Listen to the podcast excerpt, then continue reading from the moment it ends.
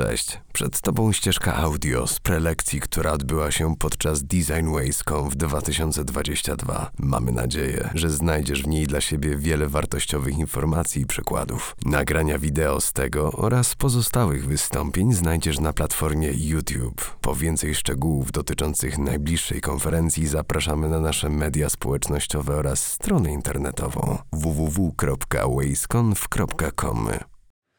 Cześć, e, jestem Paweł i zanim przejdę do właściwej prezentacji, chciałbym, żebyśmy się zatrzymali troszkę na tym, czy myślicie, że ten ekran wszyscy widzimy w tym momencie tak samo? I to będzie takie na razie bez odpowiedzi pytanie. E, Temat to niepełnosprawność czy niedopasowanie, dostępność i inkluzywność. e, Czy zawiera się w UX-ie? Em, Jestem Paweł, pracuję w DocPlannerze jako content designer. E, DocPlanner to w Polsce znany lekarz, na innych rękach Mia Dottore, Doktoralia, Yameda i jeszcze parę innych. Takie moje supermoce, takie punkty wyjścia trochę do e, tematu i jakby czym, tego, czym się zajmuję, to przede wszystkim empatia. Kolejna rzecz to prosty język, proste flow, proste historie. Mam nadzieję, że to się uda dzisiaj. I bardzo zależy mi na projektowaniu inkluzywnym i dostępnym. A jeszcze jedną taką supermocą jest daltonizm i troszkę powiem dlaczego za chwilę. E, To zacznijmy od tej pierwszej części. e, Niepełnosprawność czy niedopasowanie. E, I zacznę od definicji. E, Definicja WHO z 1980 roku. Em, Niepełnosprawność, czyli ograniczenie lub brak zdolności do wykonywania czynności w sposób lub w zakresie uważanym za normalny dla człowieka, wynikające z uszkodzenia upośledzenia funkcji organizmu. E, Kolejna definicja, też WHO, tylko już troszkę e, świeższa, z 2011 roku. E, Niepełnosprawność to złożone zjawisko odzwierciedlające interakcje między cechami organizmu człowieka a cechami społeczeństwa, w którym żyje. I tutaj na pewno e, zwróciliście uwagę na, na inny fokus i na to słowo interakcja, które wydaje mi się kluczowe e, dla projektantów, designerów, bo w odróżnieniu od tego, jaki człowiek jest, na interakcję możemy i wpływamy cały czas. Em, Zacznijmy jeszcze od tego, ile jest tych osób niepełnosprawnych. Wydaje mi się, że często, kiedy słyszymy to słowo, wydaje się nam, że jest to jakiś margines w stylu, nie wiem, za 3% e, społeczeństwa i na pewno ci nasi klienci to nie, to nie ci. E, Natomiast tutaj jeszcze e, wspomnę o definicji społecznej, e, społecznej definicji niepełnosprawności, gdzie e, jest nacisk na te wszystkie rzeczy, o których fajnie powiedziała zresztą Alicja przed chwilą, e, że niepełnosprawności te fizyczne przekładają się nam bardzo ładnie na wszelkie e, chwilowe, tymczasowe czy sytuacyjne stany, z którymi mamy do czynienia. Ta niepełnosprawność to nie jest tylko ta ruchowa, która pewnie jako pierwsza przychodzi na myśl, to też na przykład rzeczy związane z, z wzrokiem, z, z niedowidzeniem em, czy, czy niewidzeniem po prostu, ale też na przykład daltonizm. Em, Kolejna rzecz to rzeczy związane ze słuchem i em, pewne rzeczy kognitywne związane z nauką, e, dysleksja, dysortografia. Te różne rzeczy też potrafią przeszkadzać i wykluczać. Mm, Teraz troszkę personalnie. E, Tutaj jest taki ładny wycinek z testu na daltonizm właśnie. I w tym przypadku ja nie widzę na ekranie zupełnie nic, po, poza kropką i kropeczkami. E, Wy pewnie widzicie jakąś liczbę. Ale tym przypadku jestem wykluczony celowo, bo to jest test, prawda? A pomyślcie sobie, jeśli te kolory, czy kombinacja kolorów w waszym produkcie kogoś wyklucza i nie jest to e, bynajmniej celowe. E, Kiedy wspominam o tym daltonizmie gdzieś w takich meetingach, spotkaniach roboczych, gdzie są jakieś na przykład podsumowania OKR-ów, e, ktoś sobie tam pozaznaczał pięknie, że zielone coś tam, żółte coś tam, czerwono zakreślone to, to niespełnione cele. I kiedy wspominam o tym, to zawsze jest takie coś, e, a tak, ty nie widzisz, to zmienimy to. I nikt się wtedy nie zastanawia nad impaktem, pieniędzmi, ilością dodatkowej pracy, e, co niestety zdarza się, e, kiedy tworzymy te produkty i mówimy, a dostępność. E, Chciałbym teraz jeszcze powiedzieć troszkę o tym, dlaczego tak się dzieje. E, Bardzo w pracy UX-owej przeszkadzają nam różne bajasy i tutaj zaczyna się to w researchu i o tym też troszkę wczoraj było. E, Później projektując też różne założenia przyjmujemy, one same w sobie nie są złe, bo one nam pomagają szybko podejmować decyzje, poruszać się sprawnie w e, gąszczu informacji. I są pewnie e, gdzieś tam adaptacyjne. E, Natomiast jest pełno właśnie tych, tych zniekształceń poznawczych.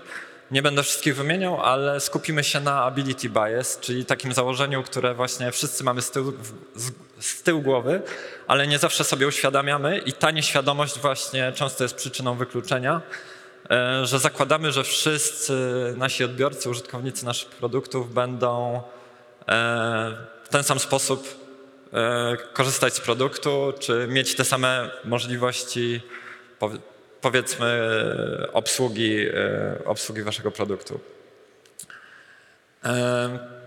Kolejny element układanki to e, nawyk wykluczania. Nawyk wykluczania to coś takiego, co właśnie wchodzi nam w krew gdzieś w procesie nawet dorastania, dojrzewania. I tutaj podam taki przykład przy- z przedszkola w Stanach autorki książki e, o tytule, który tutaj mamy. You can't say, you can't play e, która wprowadziła w przedszkolu zasadę, zauważywszy, że dzieci rzeczywiście często są wykluczane, często to są te same dzieci, one później niosą gdzieś tam to wykluczenie ze sobą przez życie. I wprowadziła prostą zasadę, że do żadnej zabawy, w którą dzieci się bawią, nie można zastosować e, właśnie słowa nie możesz się bawić, bo E, nie masz odpowiedniej zabawki, nie należysz do tej grupy, e, dołączasz później, więc już nie możesz dołączyć. I okazało się, że dzieci są wspaniale kreatywne w tym, jak e, takie zastane zasady zmieniają. E, Natomiast problemem jest to w naszym właśnie dorosłym życiu, w tym nawyku, który wchodzi nam w krew, że nie kwestionujemy status quo i nie kwestionujemy tego, że e, ustalone zasady można zmieniać. Tylko zakładamy, że są jakieś reguły gry, ktoś tam je ustalił, jakiś management, założyciel firmy, może w ogóle gdzieś e, praojcowie UX-a stwierdzili, że trzeba e, ten i ten sposób postępować. Kolejny taki cytat, zresztą sporo, jeśli ktoś czytał książkę Cat Holmes, to sporo tutaj odniesień już zauważył. E, Interakcje międzyludzkie są pełne niedopasowań, ale ludzie potrafią dostosowywać się do siebie, próbując ze sobą się porozumieć. I to jest wspaniała cecha ogólnie w takich e, interakcjach człowiek-człowiek, ale jeśli przełożymy to do interakcji człowiek-komputer, człowiek-aplikacja, okazuje się, że coś, co zostało w, pe- w pewien sposób zaprogramowane, rzadko jest adap- adaptowalne i nie dostosowuje się już do e, człowieka, jeśli o tym nie pomyślimy wcześniej. E, No dobra, to teraz ta druga część, dostępność, inkluzywność, e, czy zawiera się w UX-ie. Będzie tu bardziej praktycznie, jak, jak w tym UX-ie możemy to robić. Tutaj taki mem, który na pewno kojarzycie z LinkedIna, e, że w procesie designowym często mamy pokusę przeskoczyć gdzieś do gotowego rozwiązania, które może już nam się roi w głowie, już e, witamy się z gąską i chcemy projekt oddać. No jest parę etapów, ale dołożyłbym jeszcze jeden i naprawdę, tak jak po, zresztą w poprzedniej prezentacji była o tym mowa, warto wcześniej włączać tę dostępność i nie robić z niej później długu technologicznego. E, Teraz jeszcze parę zasad e, z Inclusive Design Toolkit e, od Microsoftu. Też widziałem, że Alicja wspominała, więc tak przejdę szybciutko. Pierwsza podstawowa rzecz, wykluczamy przeważnie nieświadomie, więc jakby chciałbym też podkreślić to, że uświadomienie sobie tego, że wykluczamy jest, jest kluczowe i jest tym, co pozwala nam później odpowiednie pytania sobie zadawać w procesie projektowym. E, Kolejna rzecz to wyciąganie wniosków z różnorodności, czy uczenie się z różnorodności, bo jest to naprawdę wspaniała lekcja, która może e, wzbogacić nasz produkt, e, ulepszyć jego użyteczność. Po prostu rozwijamy się my i nasz produkt. E, Kolejna rzecz, e, wydaje nam się, że robimy jakieś rozwiązanie dla jakiejś wąskiej grupy, typu napisy dla niesłyszących. E, Bardzo często te rzeczy są skalowalne do większej grupy i naprawdę wpływa to pozytywnie na, na wasz produkt i jego UX. Także teraz troszkę jeszcze bardziej praktycznie, od czego możemy zacząć. I to są takie rzeczy, które próbujemy stosować jakby metodą prób i błędów, trochę tak jak ten pies wcześniej w memie w kabinie pilota. E, staramy się testować różne rozwiązania i właśnie nie podchodzić do jakiegoś procesu e, w taki sposób, że accessibility to, e, to i to w procesie, tylko testujemy różne możliwości. Zaczynamy od researchu i od discovery, ale w tym discovery staramy się włączyć te perspektywy osób e, z różnymi e, niedopasowaniami, powiedzmy.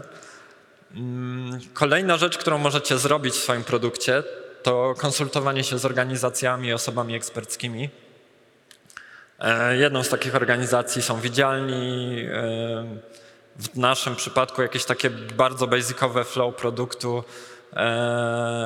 przeanalizowane przez fundację e, wróciło raportem na 500 stron z wszelkimi błędami, a co ważniejsze z gotowymi rozwiązaniami wielu, wielu problematycznych kwestii. E, Kolejna rzecz, którą możecie zrobić, to używanie person.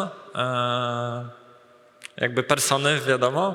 E, Natomiast e, użycie person od e, Gov.uk, e, powiedzmy takich gotowych, czy dostosowanie waszych person, e, rozszerzenie wachlarza ludzi o ludzi z określonymi e, powiedzmy cechami, takimi jak mój, mój daltonizm, co też może e, stać się jakby personą Paweł, 32 lata, daltonista, nic mu nie powiedzą kolorowe rzeczy.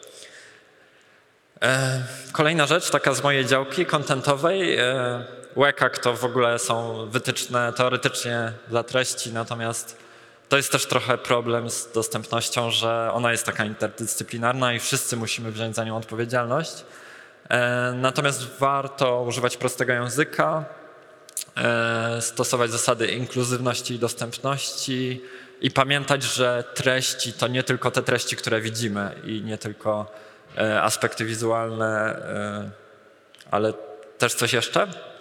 Tutaj troszkę powiem jak, czyli e, prosty język, są narzędzia, które nawet jeśli nie czujecie się jakby mocni w tym, e, mocne w tym, to mamy dla języka polskiego jasnopis, dla angielskiego Hemingway, e, pomogą sprawdzić, jaki jest poziom, powiedzmy taki próg wejścia do odbioru waszych treści. I obniżanie tego pro, progu wejścia oznacza właśnie obejmowanie większej grupy e, docelowej. Kolejna rzecz to elementy ukryte, czyli właśnie pamiętanie o tym, że tekst, który widzicie, to nie wszystko, bo na przykład w Figmie, nie wiem, czy innych zresztą narzędziach również, e, zależy jak wygląda wasz design system, ale często macie poziomy nagłówków H1, H2, H3 i oczywiście chodzi o to, że H1 jest największy, prawda? E, Ostatnio wprowadziliśmy taką zmianę w naszym design systemie, że one się po prostu będą inaczej nazywać. Nie będzie H1, H2, H3, bo H1, H2, H3 powinno dotyczyć struktury treści, a nie wielkości czcionki. I to są zupełnie rozbieżne rzeczy. E, Kolejna sprawa to unikanie form męskich, czyli właśnie tutaj w stronę inkluzywności używanie feminatywów, osobatywów. E, Powiększa nam grono odbiorców i włącza nie, nie, niewłączane często grupy e, odbiorców. Zwiększa to zaangażowanie w produkt.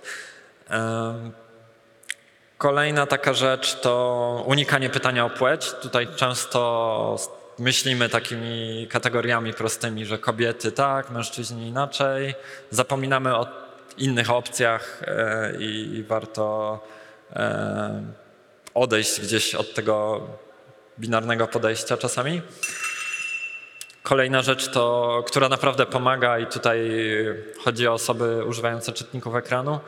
E, Jeśli piszecie cokolwiek w internecie z hashtagami, piszcie je od dużej litery każde słowo, jeśli, jeśli jest to dłuższe, bo e, po prostu zostanie to w odpowiedni sposób odczytane.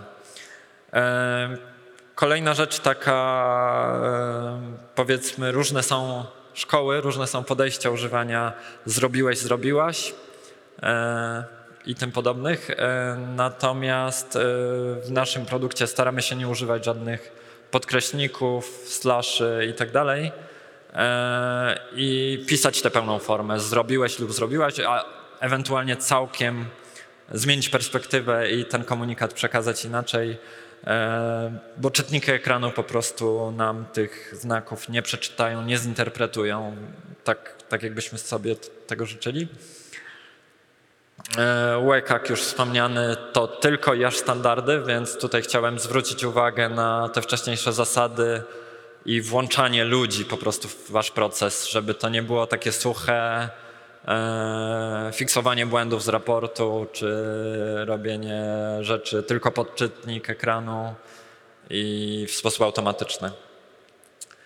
E, tu właśnie troszkę o testowaniu. Czytnik ekranu to jest totalnie rzecz, która wydaje się trudna, ale jest w zasięgu i można, jeśli macie Maca, odpalić go nawet skrótem klawiszowym i nic nie instalować. E, W przypadku Windowsa troszkę inaczej jest parę czytników, które możecie sobie zainstalować też darmowo i potestować wasze treści. E, Zaskakujące jest to, jak, jakie są właśnie efekty. Mm, I zachęcałbym właśnie do robienia tego wcześniej, bo niewiele wam to powie, że sobie sprawdzicie stronę główną waszego, waszej firmy.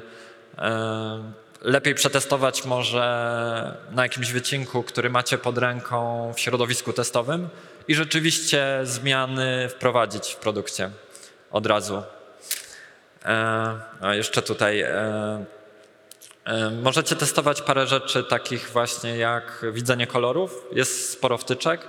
Mm, e, Bardzo często używam w Figmie kontrast i to jest kolejny przykład tego, że w zasadzie to pomaga osobom słabowidzącym powiedzmy, ale w jakiś magiczny sposób to też wpływa na mój daltonizm. Jeśli kontrast jest wystarczająco duży, to ja sobie poradzę nawet jeśli coś jest e, w jakichś kontrastujących kolorach. Jeśli to jest e, w złych kolorach i jeszcze blade, to, to już słabo.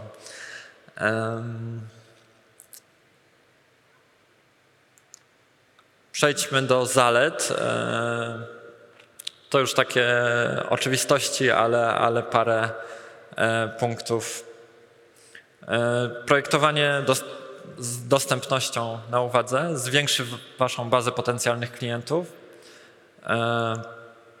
Zwiększy lojalność użytkowników, bo tak jak też było wspomniane, osoba, która może w końcu korzystać z jakiegoś produktu, pokocha go i nie będzie szukać dalej, bo to jest zawsze wysiłek i ryzyko, więc ta lojalność jest większa. Buduje to też wartość marki, co powinno też być nie bez znaczenia, kiedy rozmawiacie z biznesem. Spełnianie wymogów prawnych tutaj e, już e, na rynkach, powiedzmy w Stanach, w Kanadzie, można zostać pozwanym. E, Z tego co pamiętam z, z toku Pawła z tamtego roku, też możecie. Uciekła mi myśl. Ale do tego wrócę. Aha, w Niemczech e, pracownicy mogą zwrócić się do pracodawcy o nieużywanie oprogramowania, które e, nie spełnia wymogów dostępnościowych, nie, nie jest do nich dostosowane.